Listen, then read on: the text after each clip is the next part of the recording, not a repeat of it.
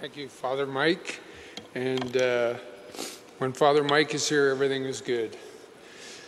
Uh, I had a good week to think about exactly what I was going to say, and I thought, you know, maybe I could tell some of the uh, stories that sort of transpired over the years that uh, I was lucky enough to be part of. Uh, starting in 1979, a lot of people don't know this, but one of the first trades the Edmonton Oilers ever made was we traded for Dave Semenko. Uh, we lost him in the expansion draft.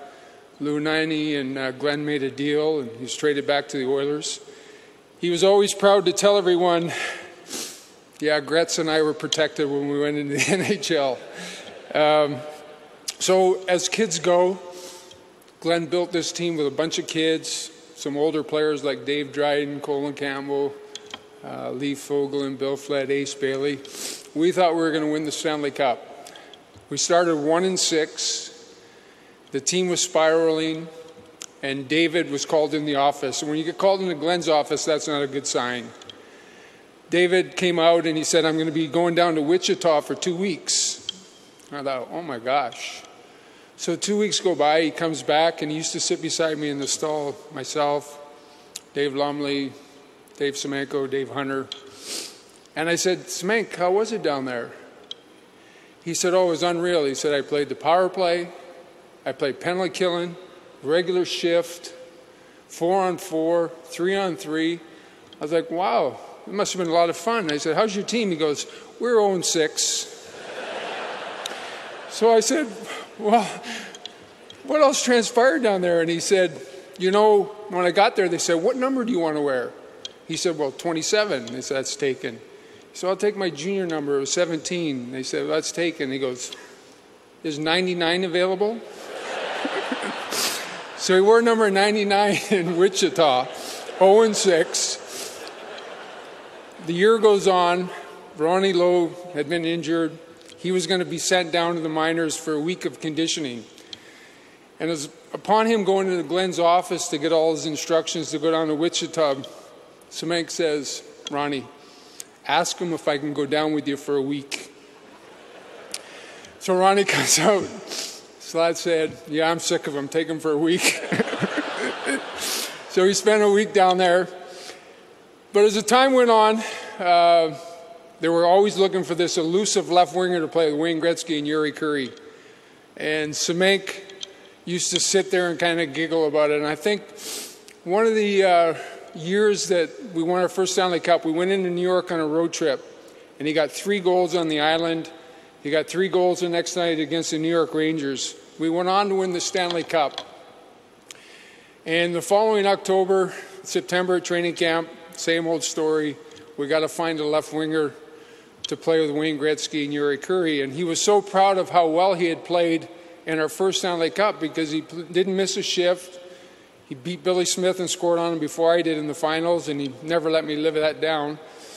Um, so as he's sitting there, they said, Semenk, are you worried about somebody taking your position and playing left wing with Gretz and Kurri? And he just looked up at them and he said, You know, fellas, and it was Dick Chubey, Jim Matheson, Rod Phillips, and Terry Jones. And he said, You know, fellas, sooner or later Glenn will come to his senses. so he said, You know, I've done everything in my life in hockey. He said, I had four wishes.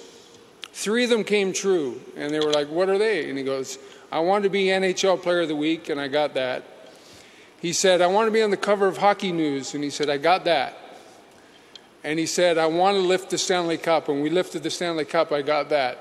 And the four of them kind of leaning in towards him as he's sipping on his water, nice. And they said, What is the fourth one? He said, Well, I never got the fourth one. And they said, What was it? He said, I wanted Slats to walk in the locker room after a big win and say, Gretz, mess, Coff, Semenk, take tomorrow off. he said, I never got that one. So as time goes on, we won a couple Stanley Cups. We played in Winnipeg one night, and we always seemed to win in Winnipeg. We'd practice the next morning, practice like 10 o'clock, and we'd drive to the Winnipeg airport. We'd get in flight, fly back to Edmonton. And after practice, Glenn called myself, Kevin, and Mark into his office in Winnipeg and said, Take Semenk in the first class lounge. I've traded him. So we were, we were all kind of shocked. He said, But don't say anything. I'll tell him when at the right time. So as we're getting off the bus at the Winnipeg airport, in those days when we flew commercial, periodically we could go in the first class lounge. I said, Semenk, come on, let's go in the first class lounge, have a little lunch, you and I, Mark, Kevin. And he looked at me and he put his arm around me and he said, Okay, where did I get traded to? so I said, I don't know, you got to talk to Slats. So we're flying to Edmonton, Dick Chubey and Jim Matheson again said to him, Well, what do you think about being traded? And he said, Well, the city's not going to riot like they did with Rocket Richard in the 50s. He got traded to Hartford, came back for his first game. As we were playing the game, typical Oilers, we were up 5 nothing after halfway through the second period. There was black armbands all around the Coliseum with number 27 on them because people loved him so much. He got a breakaway on Grant Fuhr halfway through the second period. And you would think we were all playing on the Hartford Whalers. Our whole bench stood up. and when he missed, our whole bench kind of threw our arms and all were like, oh my gosh, Furzy, how could you do that? so we got back to the locker room. We're all like, Grant, how could you not let him score? And he goes, honestly, I opened my legs and he hit me in the pad.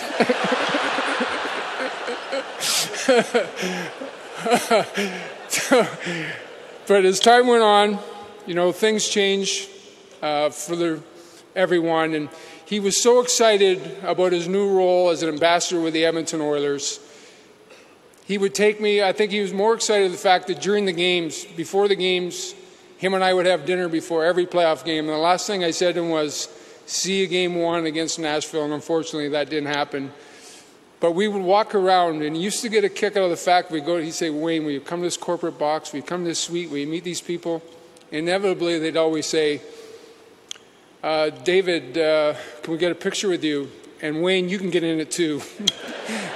he always thought that was funny, but he meant more to our career than anyone. He was such a positive influence on our entire team, not only on the ice, but off the ice. I always tell people he's like Santa Claus. Parents couldn't wait to meet him, parents couldn't wait to get a picture taken with him, and kids were scared to death. but we'll miss him. I can see them now sitting up in heaven, and I know there's a game of hockey up there. Toe Blake's coaching. He's sitting there on the bench, and who's ever playing left wing with Jean Beliveau and Gordie Howe, and the media, Milt Dunnell, Frank Orr, the great writers of the past, are looking at him saying, Dave, do you ever think you'll get on that line? And he's saying, The good Lord one day will come to his senses.